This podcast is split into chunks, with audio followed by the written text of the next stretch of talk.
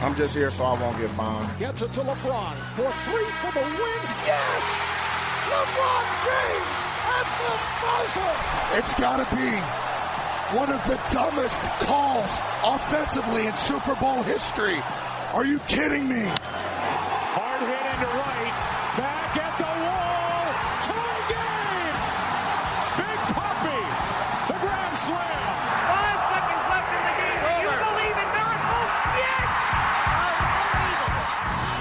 Okay, US Sports, Johnny Manley in the house at the later time of 8.45. Hello. Hey there. Have you come down from the highs of the Super Bowl halftime show last week? Hey, we didn't even get onto that. I mean, I thought that was a really bad halftime show. it was a really bad halftime show. Uh, as I as see, they're I see. Coldplay headlining Glastonbury now. I saw today that there was actually a uh, a really poorly attended anti Beyonce protest outside the uh, NFL offices. Really? Yeah, because people in America did not take well to Beyonce's uh, Black Panther salute in the uh, in the Super Bowl How dare she? the halftime show, and there was some uh, some annoyed, angry people, and about ten people turned up to a protest today. That is poorly attended. Uh, that's uh, barely a gathering of 10 people.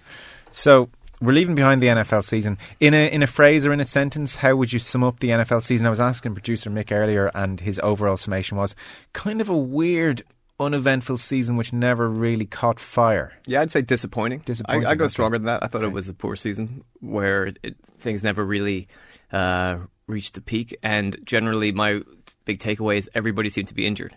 I know I'm a Patriots fan. We were 10 and 0. We had an amazing team, and like we lost half our guys to injuries. By the end of the season, there was second string quarterbacks and third string quarterbacks starting games, and I've just never seen an, a season as attritional. We use this word in Rugby. rugby jargon, but it's I mean it's creeping into the NFL as well. The the attritional nature of, of the NFL, I think, makes it almost impossible to play anymore, and it's the team that can cope the best with injury. Is the team that's going to go the longest. Does the attritional uh, nature of it make it more exciting to watch, uh, more thrilling as a spectacle? Not at all. Okay. Not at all. Because so, so many of the most of the best skill players are are are out of the out of the game. I mean, you know, there's no. I don't think Denver beats say the Pittsburgh Steelers if they don't have if Antonio Brown, the Steelers' best player, isn't sidelined with a crazy concussion. You know, um, if the Patriots were at full strength, I think they beat Denver as well. It's it's it's how you manage and, and cope with injury. Uh, that seems to determine how far you go in the season. And I, Yeah. I don't think We don't want this to be a, a joust of medical science every no, season. no, we don't want the team with the best doctors shouldn't be winning the Super Bowl. Yeah. Uh, we'll move on to a story which uh, we want to do this evening. So, you may have seen this surrounding the University of Tennessee. Essentially, a federal suit was filed on Tuesday in Nashville against the University of Tennessee by six former students who filed the suit. And they state that Tennessee's policies made students more vulnerable to sexual assault and had a, quote, clearly unreasonable response after incidents which caused the women making complaints to endure additional harassment. The suit also states that the university interfered with the disciplinary process to favour male athletes.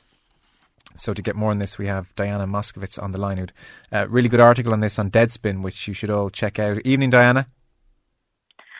Good evening. How are you doing? Good. So tell us about this lawsuit, uh, which has been filed against the University of, of Tennessee, and you know talks about how um, complaints have not been dealt with properly, and I'm seeing lines like efforts have been made to protect the student athletes. Right. So pretty much um, with the Tennessee lawsuit, it all has to do with you know, Title IX, the law here in the state, um, which has taken on many forms. It has to do with gender equality on campus. And as part of that, the universities have been tasked with this responsibility to essentially provide a safe campus. And as part of that, not just provide a safe campus, but if things are happening to make you unsafe, like a, a sexual assault, an extreme example, but that's what we're talking about here. Uh, the university is supposed to essentially investigate and without getting too much into the weeds of everything the universities are required to do, but do a good, thorough investigation and possibly punish the alleged attacker or not.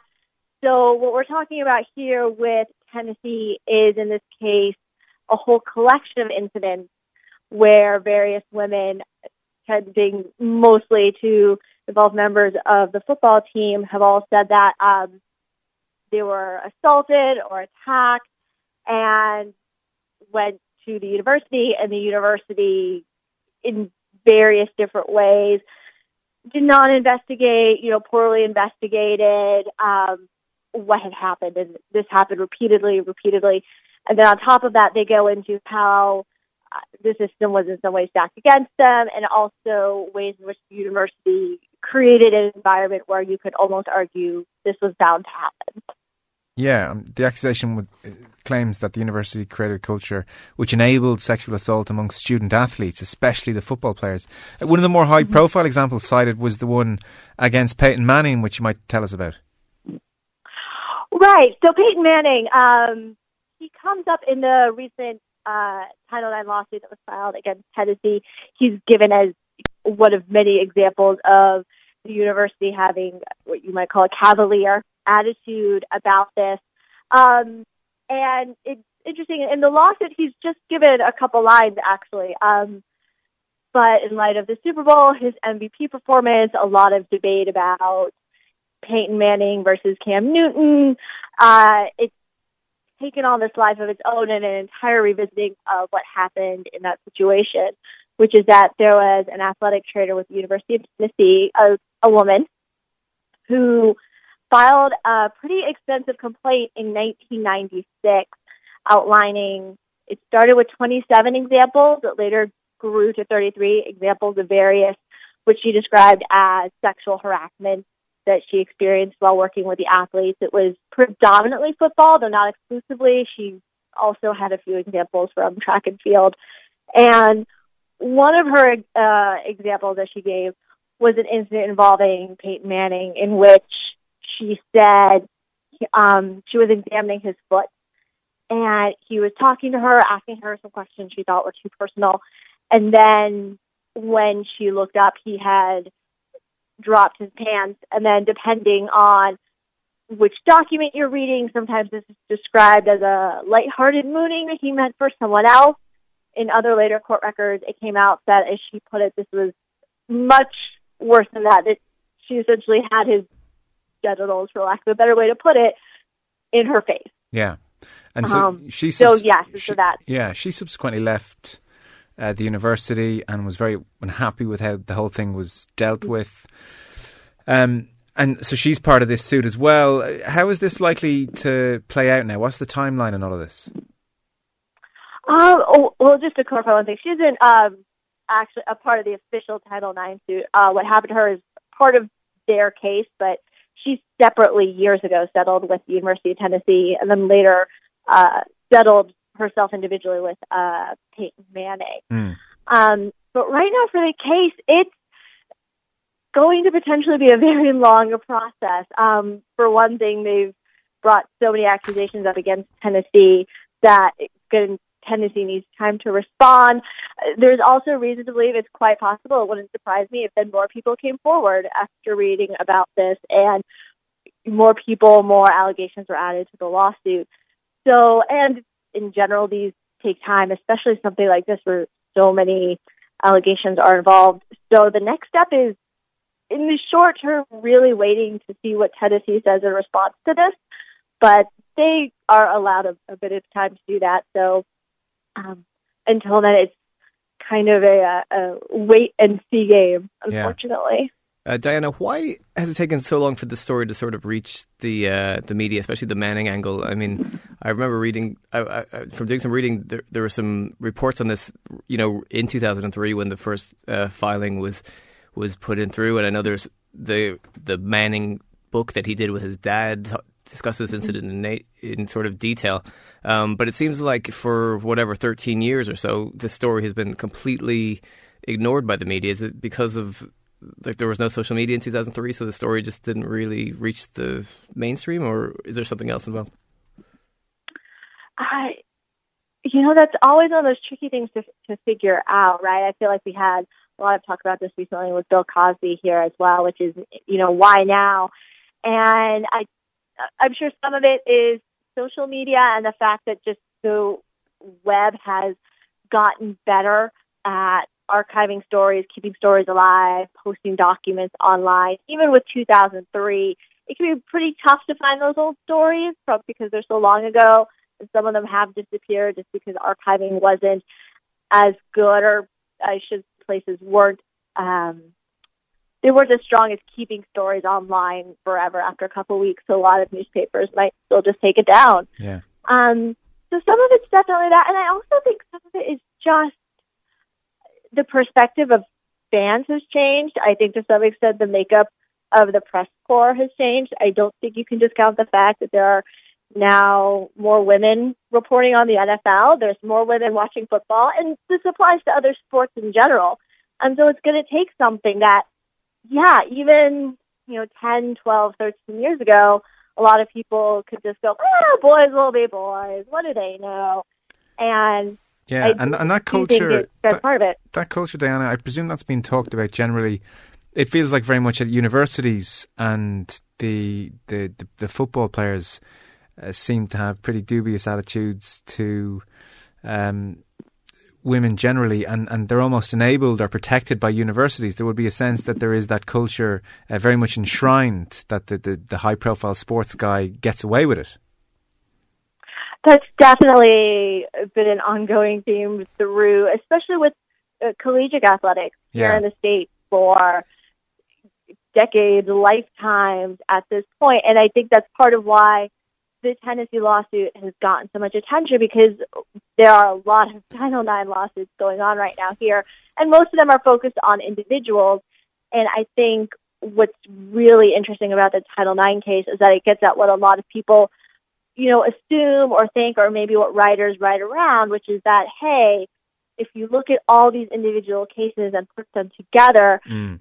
okay, now we have to talk about the institutions that are empowering this and allowing it to happen. You know, and how many times are we going to say, oh, it's just one bad, e- bad egg, it was just one bad egg, and start to say, maybe it's less about just the individual people Yeah. and more about the people in power who are, you know, fostering this culture. Uh, yeah, because these uh, star football players, for instance, are very, very important to the universities. They are, and they're not paid. Let's not forget that. our co- our collegiate athletes are not allowed to be paid directly for their services, which then again we have to open up that whole other discussion of if you're not going to be paid in cash, then maybe we pay you in other ways, and that's a huge part of these recruiting parties, part of the Tennessee lawsuit, um, where unfortunately really horrible things can happen to women Yeah. uh, they because that's part of recruiting them. Look at this huge party. Look at all these perks you get. Look at all these beautiful girls Yeah. who are here, and that can lead, unfortunately, to some really horrible things happening. Yeah, uh, that well, I mean, that was that was what caught our eye about the story, the the overall culture as opposed to the specifics. Diana, thanks so much for joining us. We'll we'll talk again as this case develops. Thank you so much. Okay, Diana Moskovitz there, who was an article in all this on Deadspin. She's gone through the filing and read all the uh, papers in the suit, and I guess it is that overall culture which piqued our interest. There's the Peyton Manning angle, of course, but there is the uh, accepted notion out there that the jocks on campus uh, get away with doing some pretty dodgy things. Sometimes it's part of the culture. They're protected. They're they're really important people on campus. Yeah, I mean, this is really caught fire because of the Manning angle. But I mean, Manning, as he was a Heisman Trophy candidate in this year, 1996, and he would have been the BMOC, as they say, the big man on campus. And Yeah. there's graphic detail. It's allegations made against him of, you know, where he was putting his genitals, and it was. I mean, it's pretty pretty vile. And like, if you read through Diana's story, there's a lot of court details and a lot of court reports uh, allegations against Manning, and you know, th- also th- things that Manning's father said about uh, the physio in question. None of it reflects well on the Manning family or the people that uh, run the university or the athletics department at University of Tennessee, where this guy would have been more or less a god, an untouchable sort of character who could do nothing wrong. You know. Untouchable is the phrase. Yeah. Anything jump out at you about the way Tennessee, for instance, handled the Manning story? Well, there was Manning mooned. Manning's what he said was he mooned uh, this teammate of his, right? Yeah, the doctor is Dr. Jamie Naughright, and so she's Yeah. examining his foot. Yeah. So she shouldn't end up with his genitals in her face. No, Manning first he denied it. Then he said he was mooning his teammate. His Yeah. teammate wouldn't uh, wouldn't back him, Mm-hmm. and this teammate was seeking to have his uh, year of eligibility pushed forward. Uh, It's called redshirting in college, and the university refused to do that because Manning wouldn't because this guy wouldn't back Manning. Right. And he hasn't forgotten it. Like there's the Diana story has a a, a letter that he, he, this guy wrote Manning in 2001. So all across the board, um, the university and even the people investigating uh, the sexual harassment claims back the athletes to the hilt. Now, finally, um, you know, these cases are being brought forward, and it doesn't look, you know, it, it looks like the university is going to have to pay out big time on this. So. Yeah. You know, you asked the question, why now is it coming out?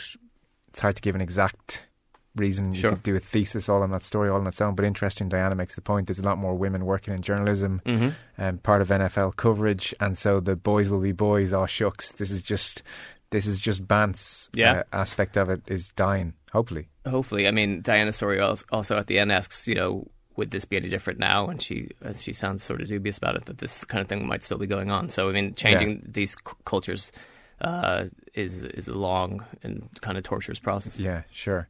Okay, we will uh, talk next week.